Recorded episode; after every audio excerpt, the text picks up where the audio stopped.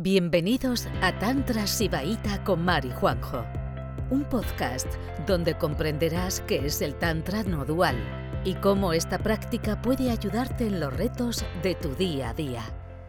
Hola a todas, eh, bienvenidas a esta sección en la, que, en la que contestamos las consultas que nos llegan a través de la web.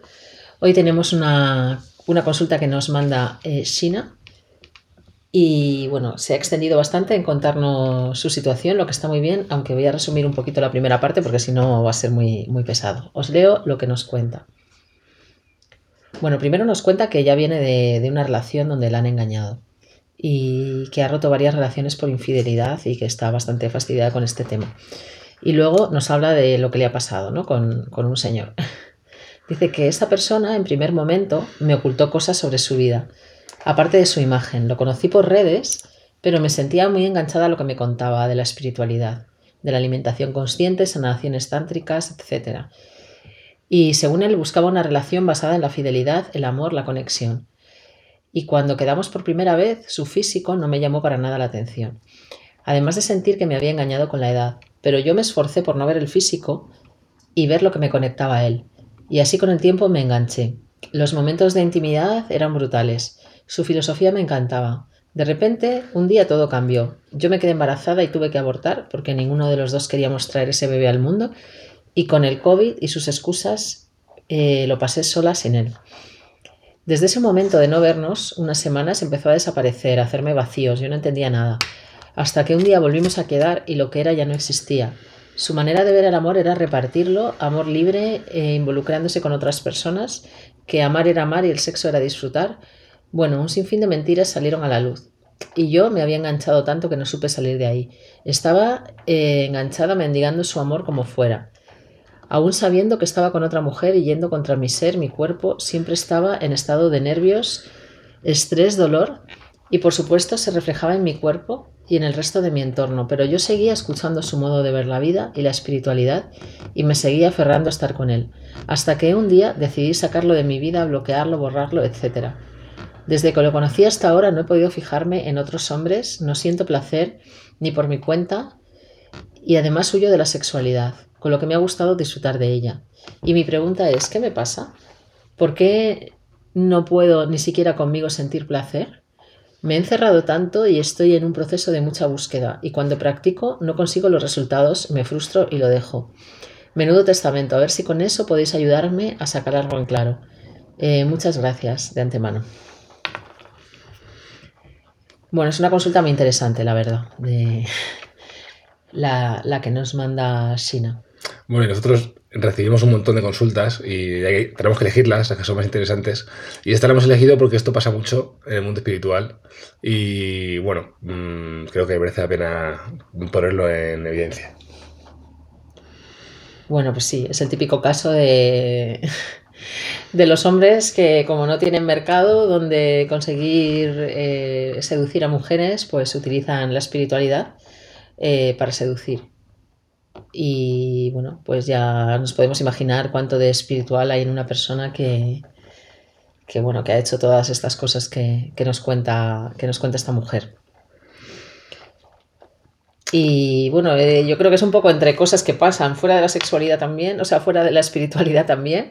Eh, el tema del ghosting, desaparecer, engañar con el físico, bueno, ya sabemos que en las redes es muy fácil tratar de, bueno, fingir que eres otra persona. Y eso es algo que pasa también fuera de la espiritualidad, pero esa seducción eh, con esa pues eso, abrirle, abrirle el mundo de la espiritualidad a una persona que, pues que normalmente que no lo conoce y entonces resulta como muy fascinante. Sí, o sea, esto es un relato de un narcisista de libro, maltratador, te diría yo incluso.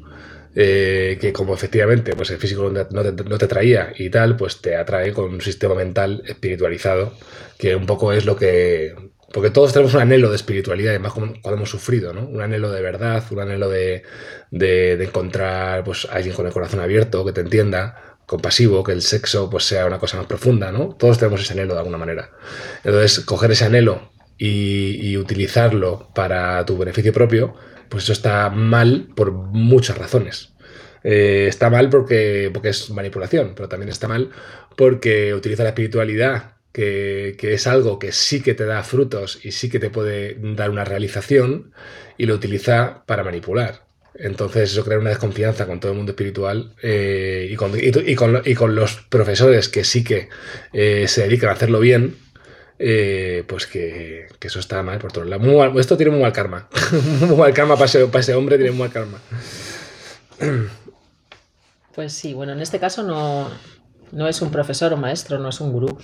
En, en el- hay muchos gurús, ¿no? que tienen esta, esta cosa de seducir mujeres y coleccionar y pues eso, poner como excusa el amor incondicional y, y que viven en el presente pues para, para consumir cuerpos eh, impunemente. No, yo no me, no me. No me caso con nadie porque eso es un pensamiento futuro, entonces yo vivo el presente y lo que el presente me diga y entonces yo me- puedo estar con quien sea porque es, es presente, ¿no? O sea, es que es muy barato, es un sistema muy barato y muy, muy patriarcal. Pero bueno, en este caso no. Yo creo que por lo que nos cuenta no, no es alguien que se esté dedicando profesionalmente a la, a la Pero en espiritualidad. general, eh, pero en general cualquier, mira, te te digo porque tenemos muchísimas eh, consultas de este, de este tipo, ¿no? De mujeres. Eh, o sea, en general, alguien que te habla de tantra, de sexo tántrico y de espiritualidad sexual y todo eso, y es un hombre, está soltero, y lleva soltero bastante tiempo, o va cambiando de mujer a mujer, esos son símbolos, so- son... eh, Banderas rojas. son banderas rojas de decir, no, o sea, esto no. Eh, porque, vamos, primero porque el Tantra es muy incomprendido, nadie sabe, nadie sabe realmente lo que es el Tantra, pero el Tantra que se, que se explora de manera so- solamente sexual, pues al final es una manera de refocilarse con alguien con un tinte espiritual, que no tiene ninguna enseñanza realmente que te vaya a llevar a despertar. Es simplemente, pues eso, otra manera de. de. de follar.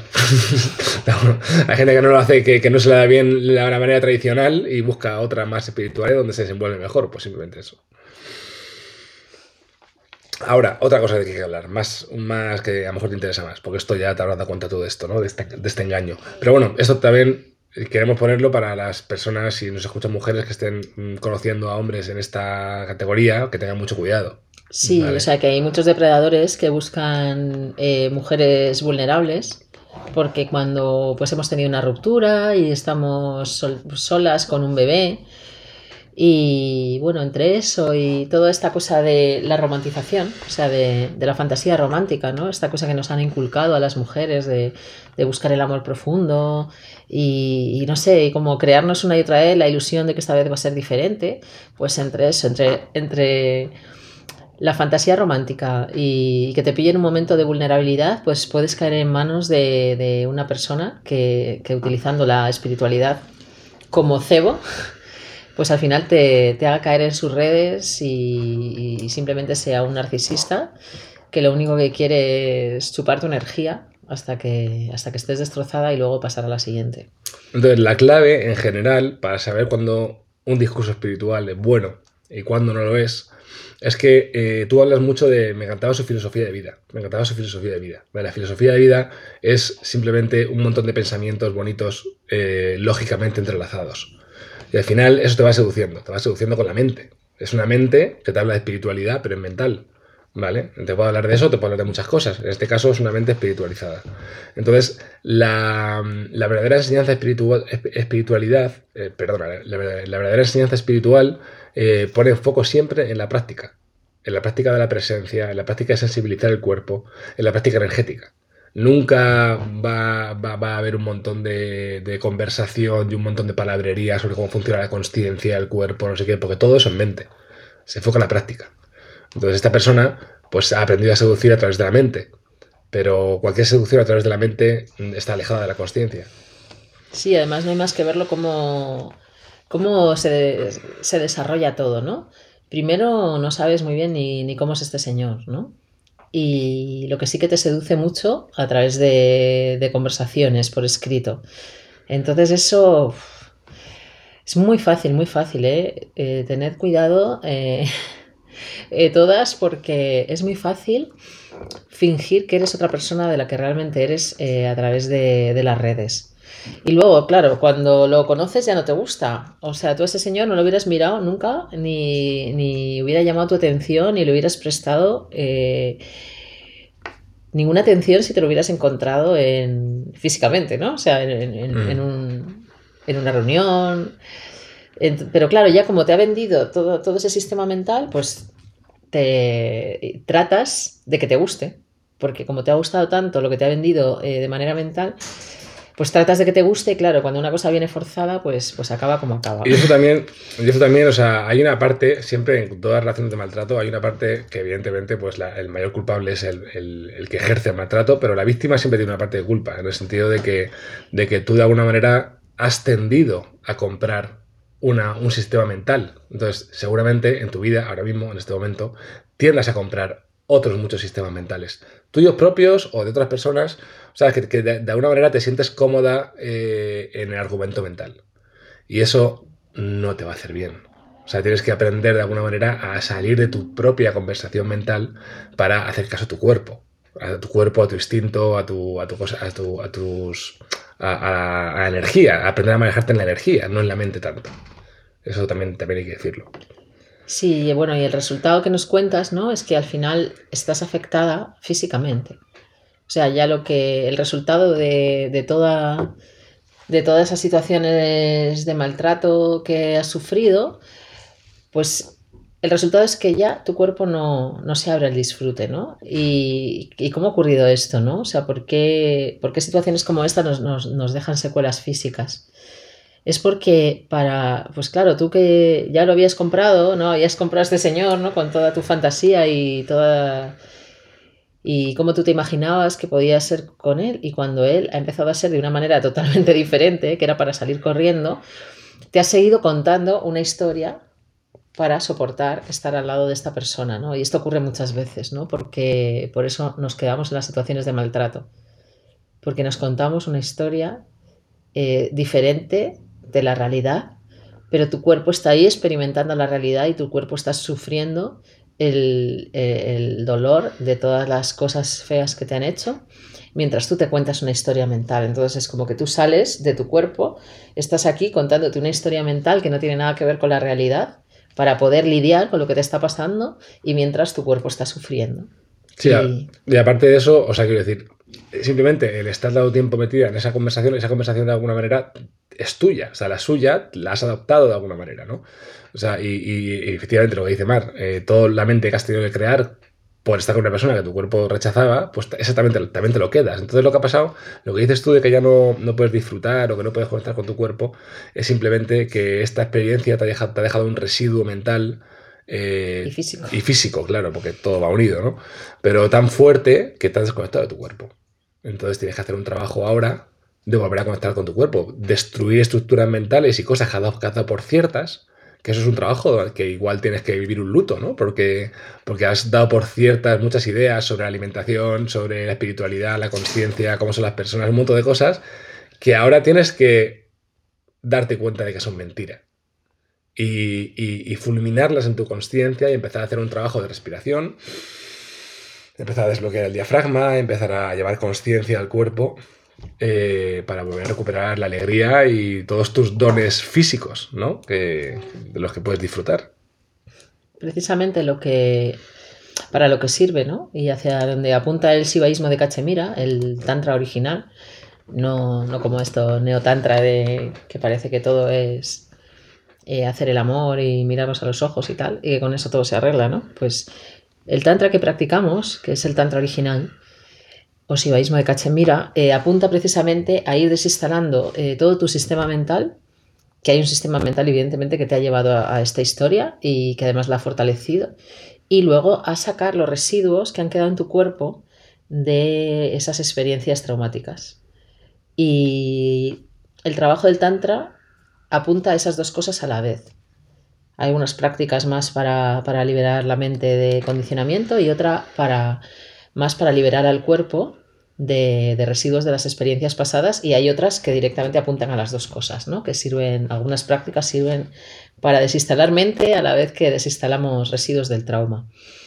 De esa manera, yo creo que aunque igual pasando unos momentos donde, donde las descargas emocionales o, ¿sabes? El drenaje de esa emoción puede ser incómodo y el cuerpo puede estar incómodo, pero, pero es una vía que te podría ayudar a, a liberar tu cuerpo y tu mente y volver a estar como, como nueva, ¿no? Como una persona que no, ha, que no ha sufrido el trauma. Es una cuestión de tiempo y de, y de paciencia.